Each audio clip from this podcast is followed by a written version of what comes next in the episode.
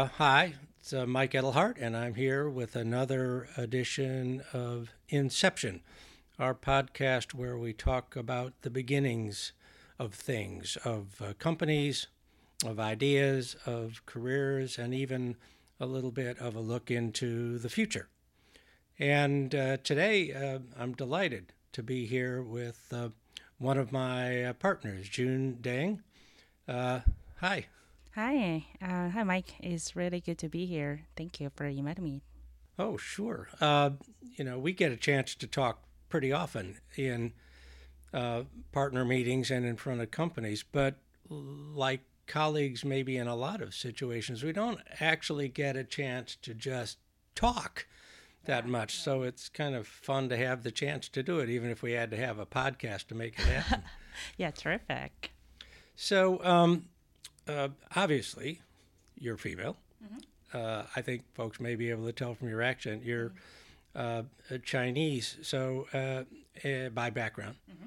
Uh, so, given the fact you're an Asian woman in a U.S. venture fund, um, how did that happen? um, that's an interesting question. Um, so maybe I'll just do a little bit introduction of myself. Uh, I was born and raised in China and came here at age of 20 uh, for school. I got really lucky to be able to study at UCLA for undergrad and graduate. And in 2014, I got graduate uh, degree PhD in physiology from UCLA. Um, during my PhD, I was really intrigued about entrepreneurship. I was helping and co-founded um, career um, uh, uh, platform for Asian student called um, Leap Career. Um, through that process, I got uh, connected to a lot of people. In the end, when I decided where I want to go after graduation, one of my close friends introduced me to a management partner here in Silicon Valley um, of a venture capital firm with a Chinese background. So there, I started as an analyst and worked my way up to investor director.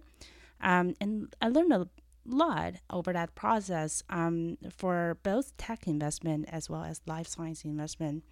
So when I think about the next step, I um, really uh, think I had a lot of synergy when I look at um, uh, Joyance uh, investment thesis, um, and the team is really great to work with. And also, I feel like the tech investment experience and life science ex- investment experience are great uh, combination, and I could co- really contribute to this team.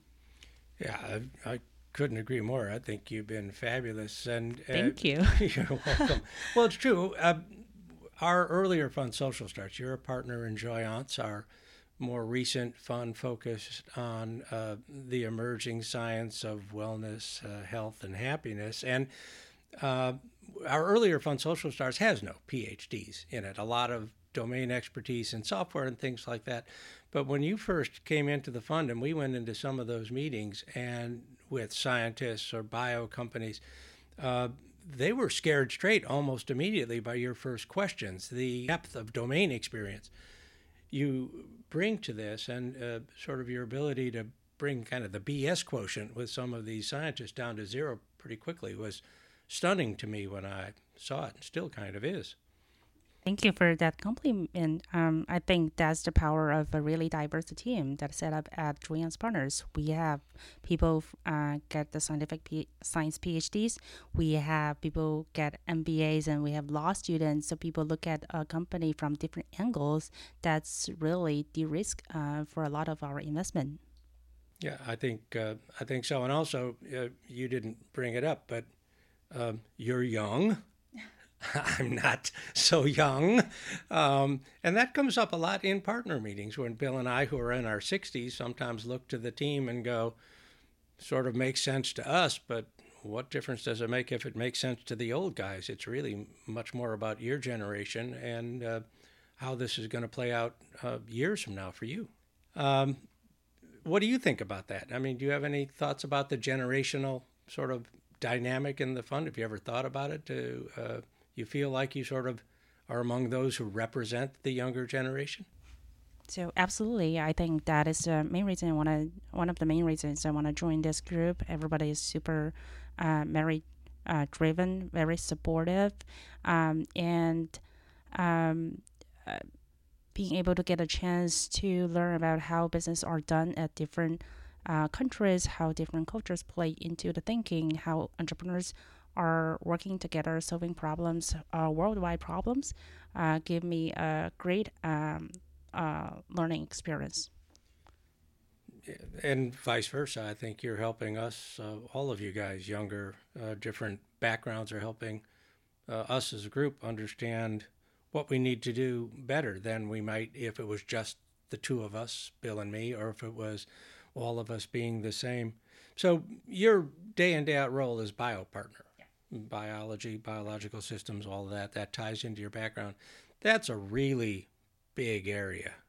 Uh, it covers almost anything. So how do you uh, focus? How do you think the fund should focus uh, to actually kind of pick the raisins out of the pudding in so uh, big an area? Um, that's terrific. As I think, as a team, we discussed that uh, about that a lot. And our team is a very data-driven team. We don't um, decide on the trends, but we uh, collect social signalings. We collect information from database, and we have proprietary data to tell us what is the next biggest trend.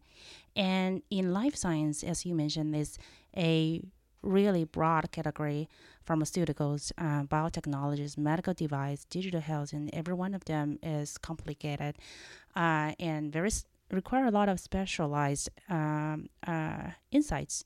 Every one of them is very different. So for us, um, after our study, uh, research of the market, we decided a few categories as our main focus: um, mental health, neuroscience, neurotech, uh, genomics, uh, genetics solutions as a foundation for precision health and precision diagnostic, digital health, as well as uh, microbiome. So these are the core focus of uh, our investment in life science currently. Any of those surprise you? Any of those different than you thought when you came from sort of a more traditional uh, medical science, health science fund into uh, our wild and crazy early stage environment. Yes, uh, that's actually quite surprising at the beginning without doing those systematic research. Uh, but it turned out to make a lot of sense um, as we are seeing how digital health are empowering each individuals as we're seeing microbiomes really picking up uh, over the past few years.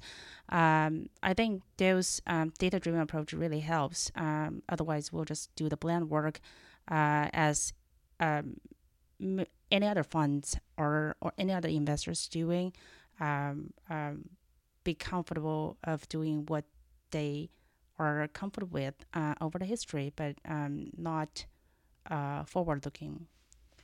Yeah, you know, uh, one of the things where you guys, you and our other PhD uh, partner, Taku Nakahara, helped me with a lot or opened my eyes to was um, how all this works. So if you talk about it as you just did in sort of the traditional view, you come into bio, you do some little tests in a lab, you get the money to do a bigger test in a lab, maybe you do some tests with animals, you go through this whole prolonged, expensive FDA process.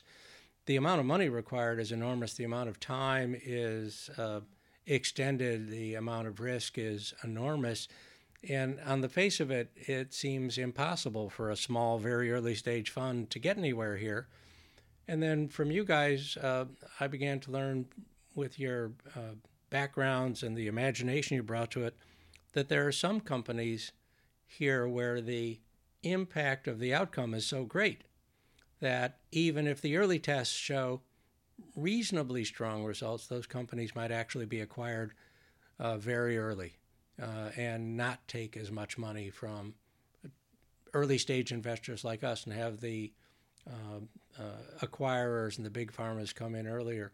And I'd never even really thought about that, and that's actually become part of what we analyze when we look at companies in this uh, in this area now. Um, that's a really great point. Um, for um, that's another reason we don't compete with the traditional life science investors, as uh, data show us the average Series A of uh, pharmaceutical company investment has pumped up to over um, 10 15 million dollars. And that's um, not even possible for us to make a meaningful investment. But on the other hand a lot of the focus area we defined um, has an early um, uh, exit opportunities or uh, it's really case by case a lot of times. Um, some of the research, even though at early beginning uh, for venture funding, they have been supported by non-dilutive funding for over a decade of period, and they have tons of preclinical data. So those uh, opportunities we think are really great for our firm um, because our firm is set up to be really active investors, and we um, have the capability to see tons of deals per year for the areas we're interested. So we're able to filter out um, those companies that have sort of unfair advantages when um, uh, comparing to their peers. And we only invest in 1% of them anyway. So I'm curious, when you came to work for uh, Joyance, you came from a rather traditional in every way. I think uh, kind of fund, far fewer companies, bigger checks, more control. That must have been uh, uh, kind of a startling transition for you, and also from a everybody sitting in one room with Mr. Big, and I think it was Mr. Big at one end of the table, and everybody ranging down to a fund that's essentially virtual, where everything is a conference call. So, talk to me a little bit. How was that transition? How did it feel, and, and how did you uh, work your way through it? Um, that's a very interesting experience. I did have some doubt uh, before I joined the firm. I wasn't sure even if I were able to fund to handle the virtual fund sort of a working style, but it turned out to work so well.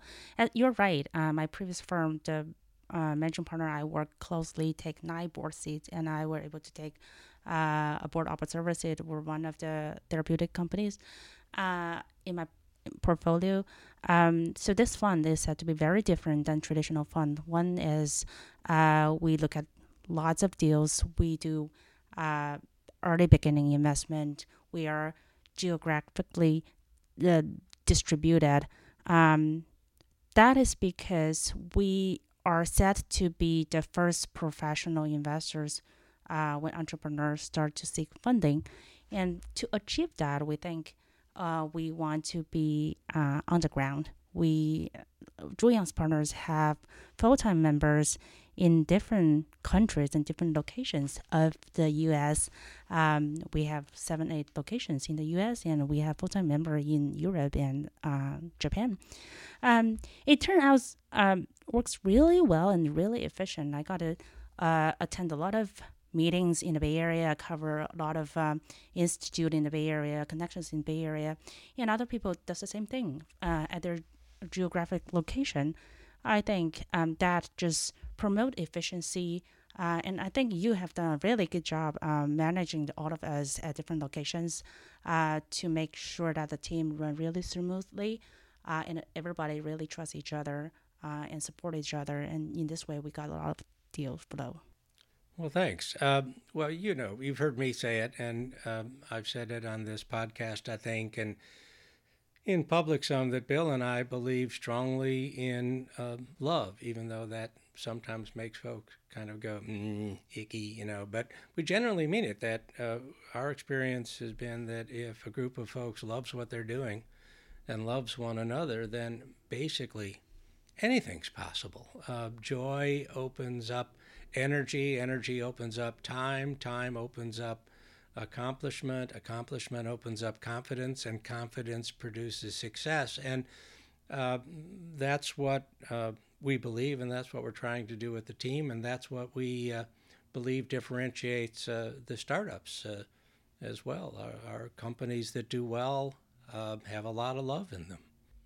Absolutely, absolutely. I think um, um, currently the team run really well, and we keep tracking entrepreneurs with the same vision. Uh, have the same synergy with our core cities as delightful moments, uh, and it's just a really good thing to be on this team. Now we've talked a little bit about um, the not to get political, but to get political about the changing situation between the U.S. and China and all these noise about Huawei and uh, and uh, the difficulties in being in both um, uh, cultures and both political systems. As somebody who's kind of in both cultures and Mm-hmm. Right. exposed to both political systems, uh, what are your thoughts there, and, and how do you think an early stage fund like ours should pay attention or simply ignore those kinds of macro issues? Um, well, those macro issues definitely couldn't be ignored. Um, I never worked in China, uh, only worked in the United States, but um, I do have a lot of friends working in Chinese healthcare system. So I think two folds I can comment on that. One is on the investment front. Uh, 10 years ago, I think, when my previous firm started investing in the Silicon Valley, uh, there really no uh, Chinese investor, and they are probably the only group over there at uh, incubator demo days. But uh, uh, for the past five years, there, were a huge wave of investment in Silicon Valley and other parts of the U.S. Uh, to get access to the data, to technologies and data here. Uh, however, that's sort of ceased uh, since last year uh, when the trade war started, and I think for the foreseeable near future, that's con- continue to be seized uh, for a lot of the political reasons. Um, that is just something we cannot um, we cannot do anything about it. Uh, a lot of my uh, investor friend in the valley has returned to China or stopped investing here, and I s- start to see people really going to Europe right now um, to acquire technologies um, or invest in technology companies over there. And another thing is very interesting to me. Um, I have very good friends working in private hospitals in Shanghai and other places, and they sometimes we chat about the healthcare system in China. I think I can also comment a little bit on that if that's interesting to our um, group. Um, from um, um, Western perspective, Chinese healthcare really had a lot of problem for patients, um, like um, inconsistent quality of uh, uh, care, lack of privacy, uh, not enough doctors, long waiting times uh, after just a, a few minutes of visits. Um, but when you try to understand something, you want to put that under a bigger context. Uh, for Chin- Chinese mentality is very different than uh, Americans. Um, they have this uh, Eastern type of collective thinking, rather than here, people focus on individualism. Um, the with a 1.4 billion population and uh, per capita income of around eight thousand dollars, the government really uh, try to provide basic coverage for the whole population. And when we here um, uh, started Obamacare in 2010, um, which had a lot of, uh, um, which tried to um, bring coverage to a lot of um, uh, underrepresented groups, um, it's still like after many years, still leave 13% of the Americans uh, uncovered by insurance. But in the same time, China was trying to do the same thing. From 2009 to 2011, they got 95% of the population get covered. I think I'm overall quite optimistic in overall healthcare industry in China is because they take 6% of GDP to put to cover almost everyone of the population over there, and they have a lot of room to improve. But um, in the U.S., we are paying about 18% of the GDP on healthcare, and there's little room to improve. Uh, also, with the uh, rigid of a regulation system, healthcare system, and political climate. Yeah, it's very different environments in Japan too. Uh, even different, twice the per capita uh, cost uh, on healthcare, but all covered by one uh, payer. So each country is different. It's something we've been having to deal with. And obviously, you're talking about Europe. We're about to start uh, Joyance in Europe, uh, in part because of those uh, trends, but also because when we look at Europe, we see more AI scientists per capita, more information scientists per capita, a lot of these raw materials that should produce extraordinary outcomes in the areas we care about, and yet to a significant degree, we haven't quite seen those outcomes yet. And so it looks like uh, there may be an opportunity to get in and kind of uh, stir up the pot a little bit and uh, uh, implement some change.